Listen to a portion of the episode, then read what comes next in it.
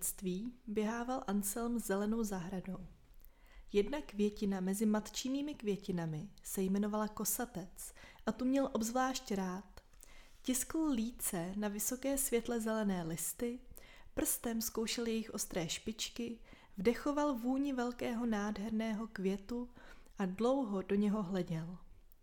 Dlouhé řady žlutých prstíků se tyčily z bledě namodralého dna květu, mezi nimi ubíhala světlá cesta dál a dolů do kalichu a do vzdáleného modrého tajemství květu. Anselm květ velmi miloval a dlouho se do něho díval a žluté jemné prsty mu jednou připadaly jako zlatý plot u královské zahrady, po druhé zas jako alej krásných snových stromů, jimiž nepohne ani větérek a mezi nimi běžela tajuplná cesta do nitra, světlá a protkaná živými, jako sklo křehkými žilkami. Oblouk se vznosně klenul a směrem zpět se stezka mezi zlatými stromy ztrácela nekonečně hluboko v nedohledných propastech, nad stezkou se královsky vypínala fialová klenba a kladla kouzelné, jemné stíny na tento tichý, čekající zázrak. Anselm věděl, že to jsou ústa květiny, že za žlutými nádhernými výčnělky sídlí v modré propasti její srdce a její myšlenky a že nad touto půvabnou, světlou, sklovitě žilkovanou stezkou vcházel a vycházel její dech a její sny. A vedle velikého květu stály menší, které se ještě nerozevřely, stály na pevných, šťavnatých stoncích v malém kalíšku z hnědavě zelené blány, z nich se tiše a mohutně dral mladý květ, pečlivě zavinutý do světle zelené a fialové. Nahoře však jako jemná špička vykukovala pevně a něžně svinutá mladá, hluboká violeť. Také na těchto úzce stočených, mladých okvětních lístcích bylo vidět žilkový a stovky jemných krezeb. Z rána, když se Anselm znovu vrátil z domu a ze spánku a snu a cizích světů, zahrada se mu nestratila. Ležela tam pokaždé nová a čekala na něho, a kde včera za zeleného kalichu trčela stuha zavinutá, tvrdá, modrá špička květu, tam nyní vysel tenonký mladý list, modrý jako vzduch, byl jako jazíček a jako red, tápavě hledal svůj tvar a svůj klenutý oblouk, o němž už dávno snil. A úplně ve spod, tam, kde ještě sváděl tichý boj se svým obalem, tam už se daly vytušit jemné žluté tyčinky – světlá žilkovaná dráha i vzdálená vonící propast duše. Snad již o polednách, snad na večer se rozevřel, rozklenul modrý hedvábný stan nad zlatým snovým lesem a z kouzelné hlubiny vycházel tichý dech jeho prvních snů, myšlenek a zpěvů. Jednoho dne stály v trávě samé modré zvonky – Jednoho dne byl v zahradě nový tón a vůně, nad červenavým proslněným listím vysela měkce a rudozlatě první čajová růže. Jednoho dne tu už nebyly žádné kosatce. Odešly, do voných tajemství už nevedla žádná stezka lemovaná zlatým plotem, cize tu stály strnulé listy, špičaté a studené. V křoví však uzrály rudé bobule a nad astrami svobodně a hravě poletovali noví, nevýdaní motýly, rudohnědí s perleťovými hřbety. Byli tu i bzučiví, sklenokřídlí lišajové. Anselm hovořil s motýly a s křemínky, přátelil se s broukem a s ještěrkou, ptáci mu vyprávěli ptačí příběhy, kapradiny mu skrytě ukazovaly hnědá naschromážděná semínka pod kříp příkrovem obrovských listů Zelené a průzračné skleněné střepy pro něho chytali sluneční paprsky a měnili se na paláce, zahrady a blištivé klenotnice. Když odešly kosatce, vykvetly řeřichy. Když zvadly čajové růže, zhnědly ostružiny. Všechno se šinulo vpřed. Stále to bylo zde a stále pryč. Zmizelo a načas znovu objevilo. Avšak i stísněné, podivné dny kdy studený vítr harašel v jedlový a v celé zahradě tak synavé a zmrtvěle skřípalo zvadlé listí, ještě sebou přinesli píseň, zážitek, příběh, až všechno zas zaniklo. Před okny padal sníh a na skle vyrůstaly palmové lesy, večerem poletovali andělé se stříbrnými zvonky a síňka i půda voněly po sušeném ovoci. V tomto dobrém světě nikdy nevyhaslo přátelství a důvěra. A když zas nečekaně zazářily sněženky vedle černého listí břečťanu a vysoko v novém modrém povětří létali první ptáci, bylo to, jako by to všecko tu bylo stále. Až jednoho dne, vždycky nečekaně a přece pokaždé přesně tak, jak to muselo být, znovu vyhlédla ze stonku kosatce první namodralá špička květu. Všechno bylo krásné, všechno Anselm vítal. Byl s tím zpřátelen a důvěrně obeznámen, avšak největším okamžikem zázraku a milosti byl pro chlapce rok co rok první kosatec. V jeho kalichu kdysi, v nejranějším dětském snu, poprvé četl v knize divů. Jeho vůně a odstíny vlající modři byly pro něho voláním a klíčem ke stvoření. Tak jej kosatec provázel všemi léty jeho nevinnosti, v každém novém létě byl nový, tajuplnější a dojemnější. I jiné květiny měly ústa, i jiné květiny vysílaly vůni a myšlenky, i jiné lákaly včely a brouky do svých malých, sladkých komůrek. Modrý kosatec však chlapci znamenal víc a byl mu milejší než jakákoliv jiná květina. Stal se mu přirovnáním a příkladem pro všechno divuplné a hodné zamyšlení. Kdykoliv hleděl do jeho kalichu a zadumaně putoval po této světlé zasněné stezce mezi žlutými zvláštními keříky vstříc šerému nitru květiny, tehdy jeho duše hleděla do brány, kde se jev mění v hádanku a vidění v tušení. Někdy se mu i v noci zdálo o tom květinovém kalichu. Viděl ho před sebou obrovsky veliký a dokořán otevřený jako bránu nebeského paláce, do něhož výštěl na koni, vlétal na labutích a spolu s ním letěl a jel a sklouzával celý svět, tiše, magicky přitahován, dovnitř a dolů do sladké propasti, kde každé očekávání muselo dojít naplnění a každé tušení se muselo stát pravdou. Každý jev na zemi je přirovnání a každé přirovnání je otevřenou branou, již duše, pokud je připravena, může projít do nitra světa, kde ty a já a den a noc jsou všichni jedno. Každému člověku se v jeho životě občas postaví do cesty otevřená brána. Každého se jednou letmo dotkne myšlenka, že všechno viditelné je přirovnání a že za přirovnáním sídlí duch a věčný život. Samozřejmě jen málo lidí projde branou a vymění krásné zdání za vytušenou skutečnost nitra. Chlapci Anselmovi proto kalich kosatce připadal jako rozevřená, tichá otázka, již se jeho duše drala vstříc v sílícím tušení, že se jí dostane blaživé odpovědi. Pak jej zas odlákala přívětivá rozmanitost věcí k rozhovorům a hrám, s trávou a kameny, kořeny a křovisky, zvířátky a veškerými laskavostmi jeho světa. Často se hluboko ponořil do pozorování sebe sama. Uchváceně hleděl na zvláštnosti svého těla, se zavřenýma očima cítil při polikání, při zpěvu, při dýchání podivuhodné pohyby, city a představy v ústech a v krku, také tam se pídil po stezce a bráně, kudy může jít duše k duši. S obdivem sledoval barevné obrazce plné významů, které se mu často zjevovaly z purpurové temnoty, když zavřel oči, modré a temně rudé skvrny a půlkruhy, mezi nimi sklovitě průzračné linie.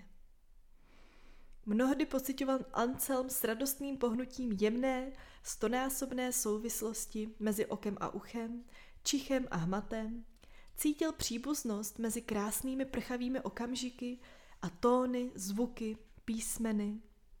Jejich totožnost s červení a modří, tvrdostí a měkkostí, nebo žasl při čichání k nějaké bylině nebo k oloupané zelené kůře stromů, jak obdivuhodně blízko jsou vedle sebe vůně a chuť a jak často přecházejí do sebe navzájem a vytváří jednotu.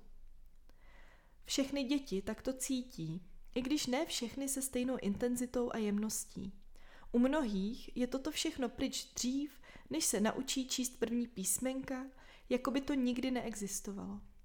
Jiným zůstane tajemství dětství dlouho na blízku a jeho zbytky a ozvěnu si nesou sebou až k bílým vlasům a do pozdních unavených dní. Všechny děti, pokud ještě žijí v tajemství, se v duši bez ustání zabývají tím jediným důležitým, totiž sami sebou a záhadnou souvislostí jejich vlastní osoby s okolním světem. Hledači a mudrci se s léty zralosti vracejí k této činnosti. Většina lidí však již velmi záhy tento vnitřní svět opravdu důležitých věcí opustí a navždy na něj zapomene. A po celý život těká pestrými bludišti starostí, přání a cílů, z nichž žádný nesídlí v jejich nejhlubším nitru, z nich žádný je nezavede zpátky k jejich nitru a domů.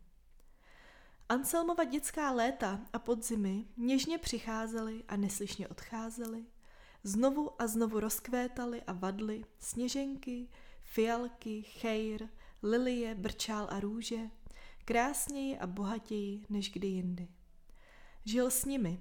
Květina i pták k němu mluvili, strom a studánka mu naslouchali a své první napsané písmeno a svůj první žal z přátelství si vzal po starém způsobu sebou do zahrady, k matce, k pestrým kamenům kolem záhonu.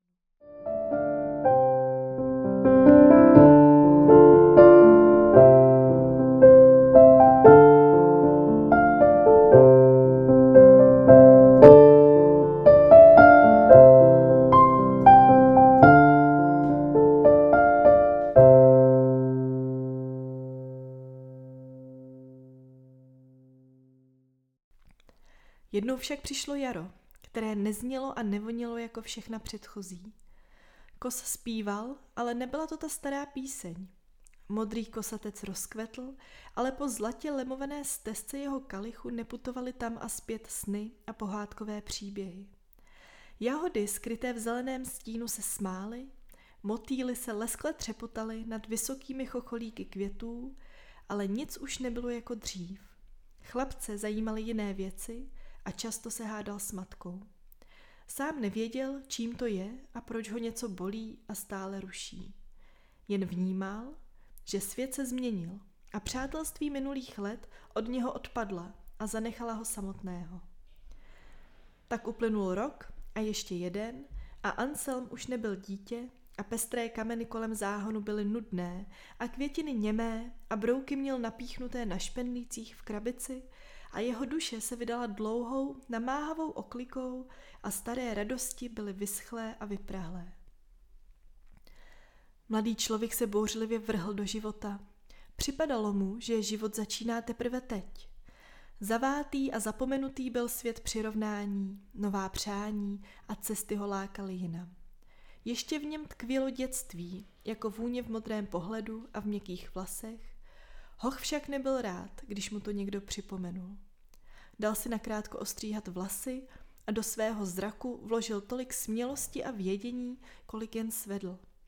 Pln proměnlivých rozmarů se řídil úzkostlivými, čekajícími roky, občas dobrý žák a přítel, pak oběd sám a plachý, jednou zahrabaný do knih hluboko do noci, jindy divoký a hlučný na prvních mladických pitkách.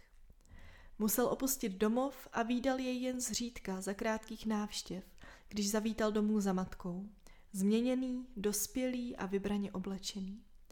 Brával sebou přátele, knihy, po každé jiné a kdykoliv procházel starou zahradou, byla zahrada malá a mlčela pod jeho roztržitým pohledem.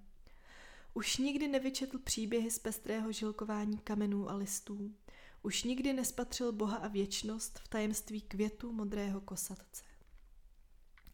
Z Anselma byl žák, student, domů se vrátil s červenou a pak se žlutou čepicí, s chmířím na horním rtu a s mladickým vousem.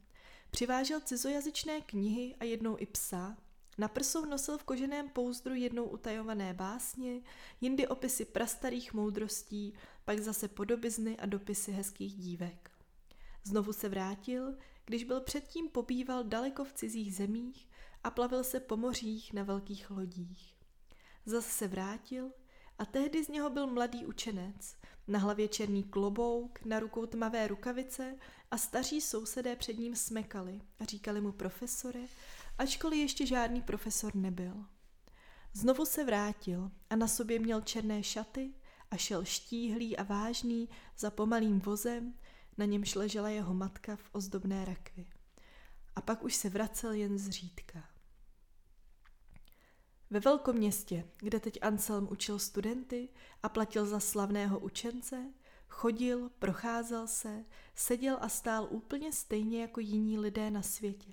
V pěkném kabátě a klobouku, vážný nebo přívětivý, s čilýma, občas trochu znavenýma očima a byl z něho pán a badatel, jakým se také chtěl stát. Jen se mu nyní vedlo podobně jako na konci jeho dětství. Najednou cítil, že mu uběhlo tolik let a že stojí podivně osamělý a nespokojený uprostřed světa, o nějž vždy usiloval. Nebylo to žádné zvláštní štěstí být profesorem a žádná velká rozkoš být uctivě zdravým měšťany a studenty. Všechno bylo jako zvadlé a zaprášené a štěstí už zase leželo kdesi daleko v budoucnosti a cesta k němu vypadala horká a zaprášená a nudná této době chodíval často do domu jednoho přítele, jehož sestra ho přitahovala. Teď už neběhal tak snadno za kde jakou hezkou tvářičkou. I to se změnilo. Cítil, že štěstí k němu musí přijít nějakým zvláštním způsobem a že nebude ležet za každým oknem. Přítelova sestra se mu velmi líbila a často měl dojem, že ji opravdu miluje. Ona však byla mimořádná dívka Každý její krok a každé slovo mělo jen jí vlastní ráz a barvu a nebylo vždy snadné jít spolu s ní a najít stejný rytmus kroků. Když Anselm chodil ve svém osamělém bytě sem a tam a zamyšleně naslouchal svým krokům v prázdných místnostech, vedl kvůli přítelkyni sám se sebou hádky.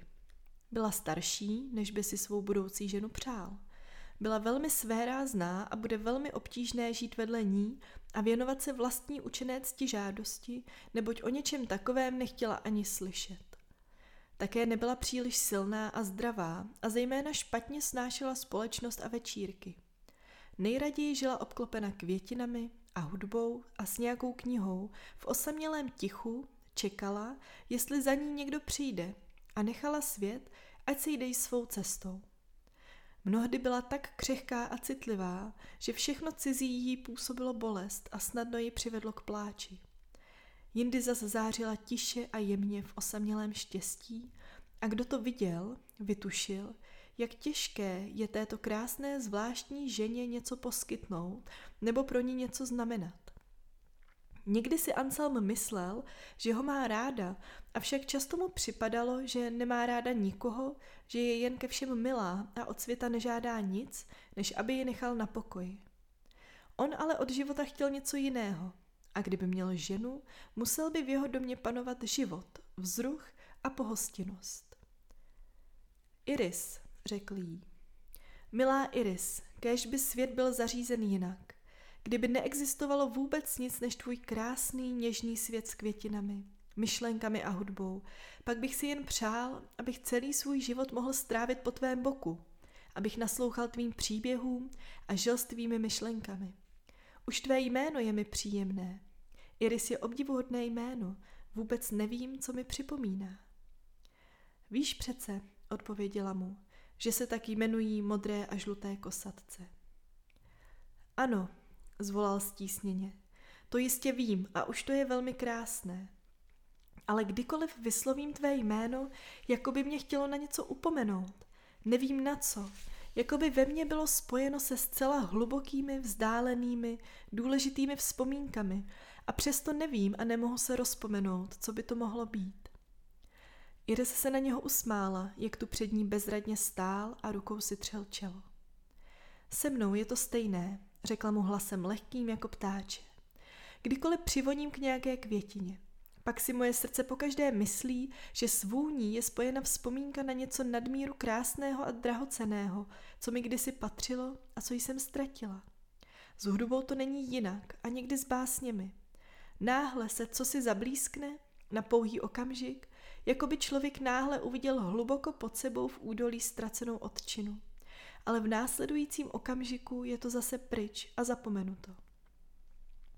Milý Anselme, domnívám se, že jsme na zemi z tohoto důvodu, kvůli tomuto přemýšlení a hledání a naslouchání ztraceným vzdáleným tónům, za nimiž leží náš pravý domov.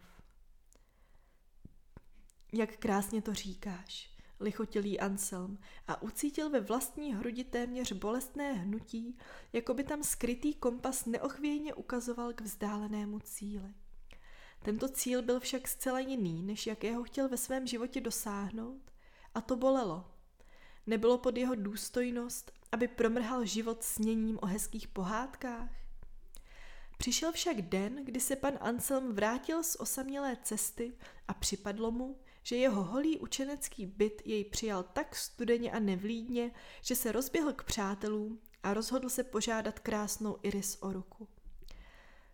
Iris, řekl jí, takhle už nechci žít dál. Vždycky jsi byla mou dobrou přítelkyní, musím ti všechno povědět. Musím mít ženu, jinak mám pocit, že můj život je prázdný a bez smyslu. A koho jiného bych si měl přát za manželku než tebe, má milá květino? Chceš, Iris? Máš mít květin, kolik se jich jen dá najít? Máš mít tu nejkrásnější zahradu. Chceš jít ke mně?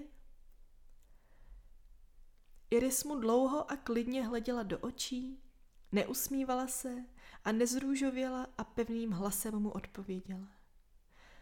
Anselme, tvoje otázka mě nepřekvapila. Mám tě ráda, i když jsem nikdy nepomyslela na to, že bych se stala tvou ženou. Pohleď, milí příteli, požaduji hodně od člověka, jehož ženou bych se měla stát. Požaduji víc, než žádá většina žen. Nabídl jsi mi květiny a myslel si to dobře. Jak však dokážu žít bez květin i bez hudby, to všechno bych mohla oželet a ještě mnoho jiného, kdyby to muselo být. Jedno však nemohu a nikdy nechci postrádat. Nemohla bych žít ani jeden jediný den, v němž by pro mne nebyla hlavní věcí hudba v mém srdci. Mám-li žít s nějakým mužem, pak to musí být takový muž, jehož vnitřní hudba dobře a jemně ladí s mou a jehož jedinou snahou je, aby jeho vlastní hudba byla čistá a dobře souzněla s mou hudbou. Uměl bys to, příteli? Tvoje proslulost by pravděpodobně již nerostla a nezažil bys další pocty. Tvůj dům by stichl a vrázky, které znám na tvém čele už několik let, by musely zas všechny zmizet. Ach, Anselme, to nepůjde. Podívej, ty jsi takový, že si musíš studiem vrývat další vrázky do čela a musíš si dělat stále nové starosti. O čem já přemýšlím a co jsem já, to máš jistě rád a připadá ti to hezké, je to však pro tebe stejně jako pro většinu ostatních pouhá přejemnělá hračka. Ach, věř mi, všecko, co je pro tebe nyní hračkou, je pro mne samotným životem. A to by muselo být i pro tebe. A všechno, nač ty vynakládáš námahu a oč si děláš starosti, je zas pro mne jen hračka a podle mne nestojí za to, aby proto člověk žil.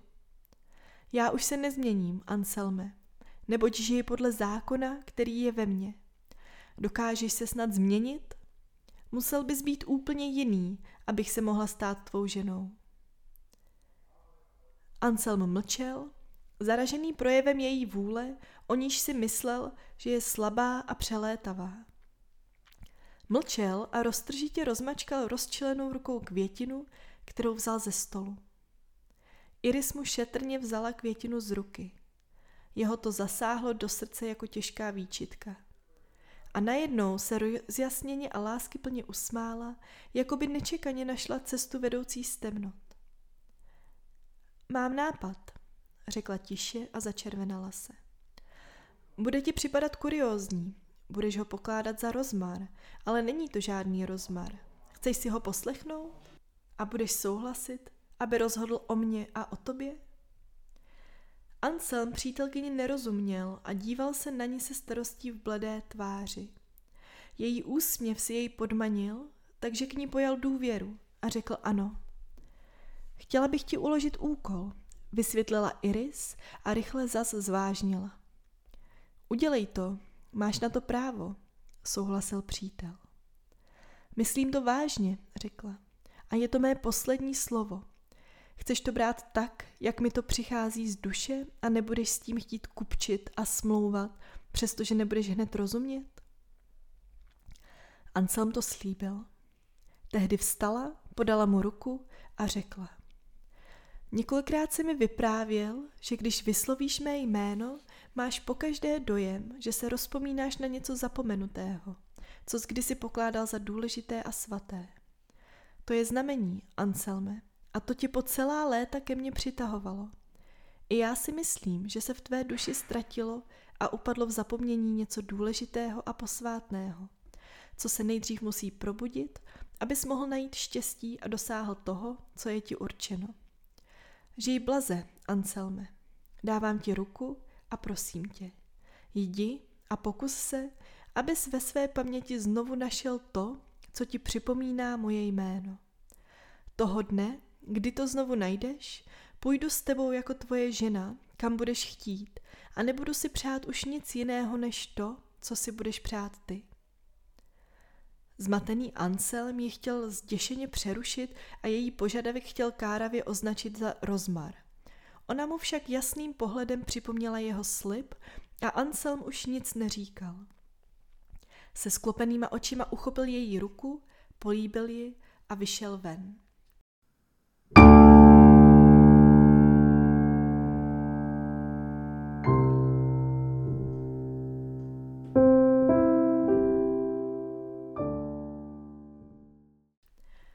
V životě na sebe vzal a vyřešil jec jaký úkol, ale žádný nebyl tak podivný, tak důležitý a žádný v něm neprobouzel tolik úzkosti jako tento. Celé dny pobíhal sem a tam a do úmoru přemýšlel a stále znovu přicházely chvíle, kdy zoufale a rozlobeně huboval na celý ten úkol a označoval jej za bláznivý ženský nápad a v myšlenkách jej odvrhoval. Tehdy však kdesi hluboko v jeho nitru něco protestovalo. Velmi slabá, skrytá bolest, velmi jemné, stěží slyšitelné napomenutí. Tento jemný hlas, který zněl v jeho vlastním srdci, dával zapravdu Iris a požadoval totéž, co ona. Tento úkol byl však pro učeného muže příliš těžký.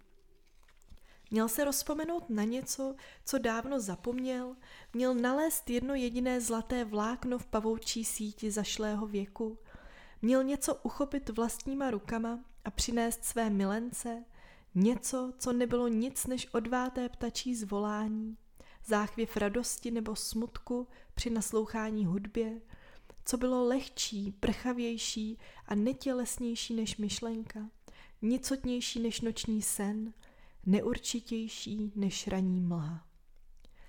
Někdy, když zmalomyslněl a všechno od sebe odhodil a celý popuzený vzdal, tehdy jej z nenadání oválo cosi jako dech z dalekých zahrad. Šeptal si pro sebe jméno Iris. Desetkrát a víckrát, tlumeně a jen náznakem, jako když zkoušíme tón na napjaté struně. Iris, šeptal. Iris a se slabou bolestí cítil, jak se v jeho nitru něco pohybuje. Jako když se ve starém opuštěném domě neustále otvírají dveře a skřípe nedovřená okenice. Zkoumal své vzpomínky, o nichž si myslel, že je má v sobě pečlivě urovnané a činil podivné a ohromující objevy. Poklad jeho vzpomínek byl nekonečně menší, než, kdy, než si kdy pomyslel. Chyběla celá léta a byla prázdná jako nepopsané listy, když se na ně rozpomínal. Zjistil, že musí vynaložit nemalé úsilí, aby si dokázal znovu zřetelně vybavit matčinu podobu. Úplně zapomněl, jak se jmenovala dívka, o kterou se skoro celý rok vášnivě ucházel. Vzpomněl si na psa, kterého si tenkrát jako student z jakého si rozmaru koupil a který u něho dost dlouho bydlel a žil. Trvalo mu dny, než znovu přišel na to, jak se ten pes jmenoval. Pln bolesti si nebohý muž začal s rostoucím smutkem a bázní uvědomovat, jak rozplizlý a prázdný život za ním ležel, jak už mu nepatří, jak je mu cizí a bez vztahu k němu jako něco, co se člověk kdysi naučil naspaměť a z čeho dnes už jen obtížně poskládá neživé zbytky. Začal psát. Chtěl zpětně rok za rokem zachytit své nejdůležitější zážitky, aby je jednou zas mohl pevně držet v rukou.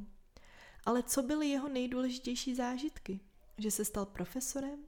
Že byl kdysi doktor, kdysi žák, kdysi student? Nebo že se mu tenkrát v pradávných dobách líbila na chvíli ta nebo ona dívka? Polekaně vzhlédl. Tohle byl život? To bylo všecko? A udeřil se do čela a nuceně propukl ve smích. Mezitím ubíhal čas. Ještě nikdy neběžel tak rychle a neúprosně. Rok byl pryč a jemu připadalo, že stojí na přesně témž místě jako v hodině, kdy odešel od Iris. V průběhu té doby se však velmi změnil, což kromě něho viděl a věděl každý. Vypadal starší i mladší zároveň. Svým známým se skoro odcizil, shledávali, že je roztržitý, náladový a podivínský, začal mít pověst divného pavouka, jehož je škoda, ale zřejmě zůstal příliš dlouho starým mládencem. Stávalo se, že zapomněl na své povinnosti a studenti na něho marně čekali. Stávalo se, že se hluboce zamyšlený plížil nějakou ulicí těsně kolem domů a ošumělým kabátem stíral prach z Říms. Někteří lidé si mysleli, že se dal na pití. Jindy se zas uprostřed přednášky před svými studenty odmlčel, snažil se na něco rozpomenout, přitom se dětsky a stedečně usmíval, jak to u něho nikdo neznal, a potom pokračoval vřelým a dojímavým tónem, jenž mnoho lidí zahřál u srdce. Již dávno získal na beznadějné cestě za vůněmi a zavátými stopami dávných let nový smysl, o němž on sám však nic nevěděl. Stále častěji se mu stávalo, že zatím, čemu dosud říkal vzpomínky, ležely ještě jiné vzpomínky. Jako na staré malované zdi občas skrytě dřímají ještě starší, později přemalované obrazy. Chtěl se na něco rozpomenout. Třeba na jméno města, kde jako cestující kdysi strávil několik dní, nebo na datum narozenin nějakého přítele, nebo na něco jiného, a když ten malý kousek minulosti prohrabával a rozhrabával jako hromadu suti, náhle ho napadlo něco docela jiného. Co si jej ovanulo, jako dubnový raní vítr, nebo jako zářijový mlhavý den. Cítil nějakou vůni, něco cítil na jazyku, vnímal temné, něžné city kdesi, snad na kůži, v očích, v srdci a pomalu mu svítalo. Kdysi tu byl den, modrý, teplý nebo chladný, šedý nebo vůbec nějaký den a podstata tohoto dne se v něm musela zachytit a uchovala se v něm jako temná vzpomínka. Nemohl ten jarní nebo zimní den, jehož vůně zřetelně čichal a vnímal, najít ve skutečné minulosti. Nebyla tu žádná jména nebo údaje, možná to bylo ve studentských časech, možná ještě v kolébce, ale ta vůně tu byla – a on v sobě cítil něco živého, o čem nevěděl a co nedokázal pojmenovat a určit. Mnohdy se mu zdálo, že tyto vzpomínky mohly přesahovat jeho život až zpátky do minulosti, předchozího bytí, i když se tomu usmíval. Na svých bezradných toulkách propastmi paměti Anselm lecos objevil. Našel mnoho věcí, které jej dojímaly, a jiné, které jej lekaly a naháněly mu strach. Ale to jedno nenašel, totiž co pro něj znamená jméno Iris. Jednou také, mučen nemožností najít, co hledá, zavítal do rodného kraje. Znovu viděl lesy a ulice, stezky a ploty. Stál ve staré zahradě svého dětství a cítil, jak mu srdce zaplavuje příval. Minulost jej opředla jako sen. Vrátil se tam odtud smutný a zamlklý. Dal vzkázat, že je nemocný a každého, kdo k němu chtěl, dal poslat pryč. Jeden člověk se však k němu přece jen dostal. Byl to jeho přítel, s nímž se od doby svého ucházení o Iris neviděl. Přítel přišel a viděl, jak Anselm sedí zanedbaný ve své neradostné poustevně. Vstaň, přikázal mu, a pojď se mnou – Iris tě chce vidět. Anselm vyskočil. Iris, co je s ní? Ach, já vím, já vím. Ano, řekl přítel. Pojď se mnou, chce umřít, je už dlouho nemocná. Šli k Iris, která ležela na lůžku lehká a tenká jako dítě a jasně se usmívala z velkých očí. Podala Anselmovi svou bílou lehkou dětskou ruku, jež v jeho ruce ležela jako květina a tvář měla jako prozářenou. Anselme, pronesla. Zlobíš se na mě? Dala jsem ti těžký úkol a vidím, že jsi mu zůstal věrný. Hledej dál, jdi touto cestou, dokud nebudeš u cíle. Myslíš si, že po ní jdeš kvůli mně, ale jdeš po ní kvůli sobě, víš to? Tušil jsem to, odpověděl Ansel. A teď to vím. Je to dlouhá cesta, Iris, a já bych se býval dávno vrátil, ale už nemohu najít cestu zpátky. Nevím, co se mnou bude. Pohleděla mu do smutných očí a světle a útěšně se usmála. Anselm se sklonil k její tenké ruce a dlouho plakal, až jí ruka zvlhla jeho slzami. Co s tebou bude? Opakovala hlasem, který byl už jen jako odraz vzpomínky. Nemusíš se ptát, co s tebou bude. Ve svém životě se hodně nahledal.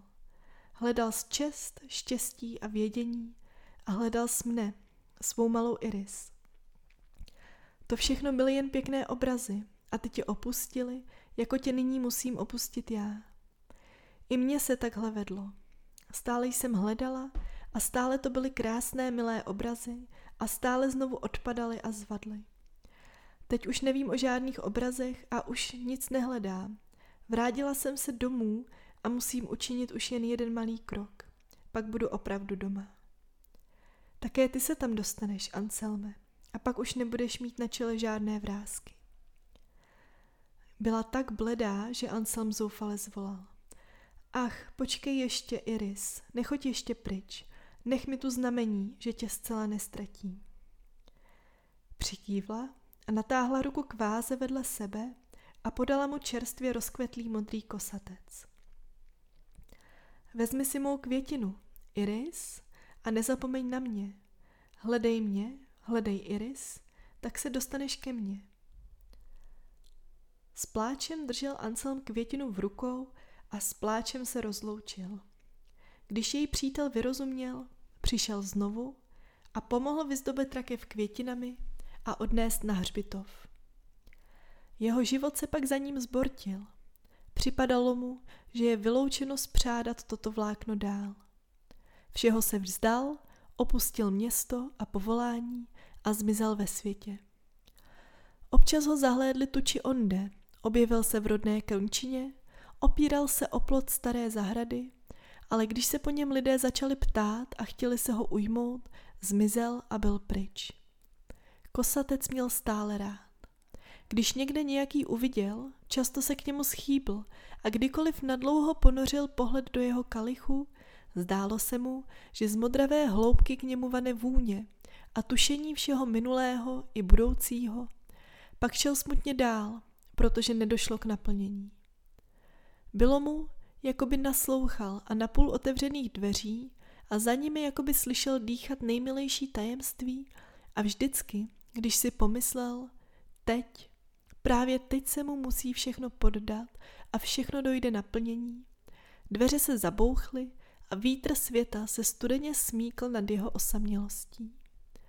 Ve snách k němu mluvila matka Jejíž postavu a tvář nyní viděl tak zřetelně a cítil tak blízko, jako už dlouhá léta ne. A mluvila k němu Iris a když se probudil, doznívalo v něm něco, o čem pak celý den přemýšlel. Nikde nebyl doma, jako cizinec bloumal zeměmi, spal v domech, spal v lesích, jedl chleba nebo jedl bobule, pil víno nebo rosu z listí na křoviskách, nic o tom nevěděl. Mnoho lidí ho mělo za blázna, jiní za kouzelníka, někteří se ho báli, jiní se mu smáli, hodně lidí ho milovalo. Naučil se, co nikdy neuměl. Být s dětmi a účastnit se jejich zvláštních her, mluvit s ulomenou větévkou a s kamínkem. Zimy a léta jej míjely. Díval se do kalichů květin a do potoků a do jezer. Obrazy, řekl si občas sám pro sebe. Všechno jen obrazy. Ale uvnitř v sobě cítil bytost, která nebyla obraz a tu následoval. A ona bytost v něm mohla občas mluvit a její hlas byl hlasem Iris nebo hlasem matky a byla v něm útěcha a naděje. Setkával se se zázraky, jeho však neudivili. Tak jednou šel sněhem v zimním údolí, na vousech mu vyrostl led. A ve sněhu stál špičatý a štíhlý kosatec, kvetoucí krásným osamělým květem. Sklonil se k němu a usmál se, neboť nyní poznal to, k čemu jej Iris znovu a znovu nabádala. Poznal vlastní dětský sen a viděl, jak mezi zlatými tyčinkami vede světle modrá, jemně žilkovaná stezka do tajemství a do srdce květiny a uvědomil si, že tam je to, co hledal. Tam byla bytost, která už není obrazem.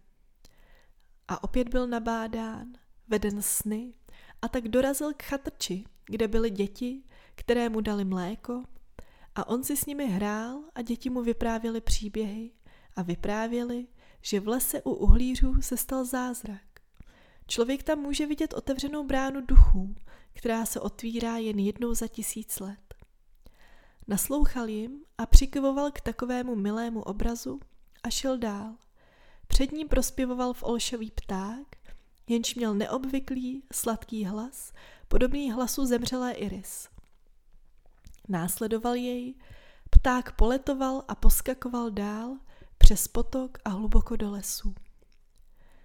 Když pták umlkl a už nebyl slyšet ani vidět, Anselm se zastavil a rozhlédl kolem sebe. Stál v hlubokém údolí uprostřed lesa, pod širokými zelenými listy ševelil potůček, jinak bylo všude vyčkávané ticho. V jeho prsou však pták zpíval dál, milovaným hlasem a hnal ho vpřed, dokud nedošel ke skalní stěně, porostlé mechem, v jejímž středu zela úzká a těsná rozsedlina, vedoucí do nitra hory. Před puklinou seděl stařec, který, eh, když zahlédl Anselma přicházet, vstal a zvolal. Zpět, člověče, zpět! Toto je brána duchů. Dosud nikdo se nevrátil, kdo do ní vešel. Anselm vzhlédl vzhůru a dovnitř do brány duchů a tam spatřil, jak se do nitra hory ztrácí modrá stezka. Po jejich obou stranách stojí hustě vedle sebe zlaté sloupy a stezka klesá dolů, jako do kalichu obrovité květiny. V jeho prsou jasně zpíval pták a Anselm prošel kolem hlídače do skalní rozsedliny. Mezi zlatými sloupy do modrého tajemství nitra. Byla to Iris, do jejíhož srdce pronikal, a byl to kosatec v matčině zahradě, do jehož modrého kalichu vešel vznášivým krokem. A jak tiše kráčel vstříc zlatému příšeří, náhle s ním byly všechny vzpomínky a všechno vědění. Cítil svou ruku, byla malá a měkká, slyšel blízké a důvěrně známé hlasy lásky, ozývaly se tak a zlaté sloupy se třpitily tak, jako v něm všechno ozývalo a třpitilo tenkrát za jarních časů jeho dětství. Byl tu opět i sen, který snil jako malý chlapec, že kráčí dovnitř dolů do kalichu a za ním kráčí a klouže celý svět obrazů a sklesl do tajemství, jež leží za všemi obrazy. Anselm se tlumeně rozespíval a jeho cesta zvolna klesala dolů k domovu.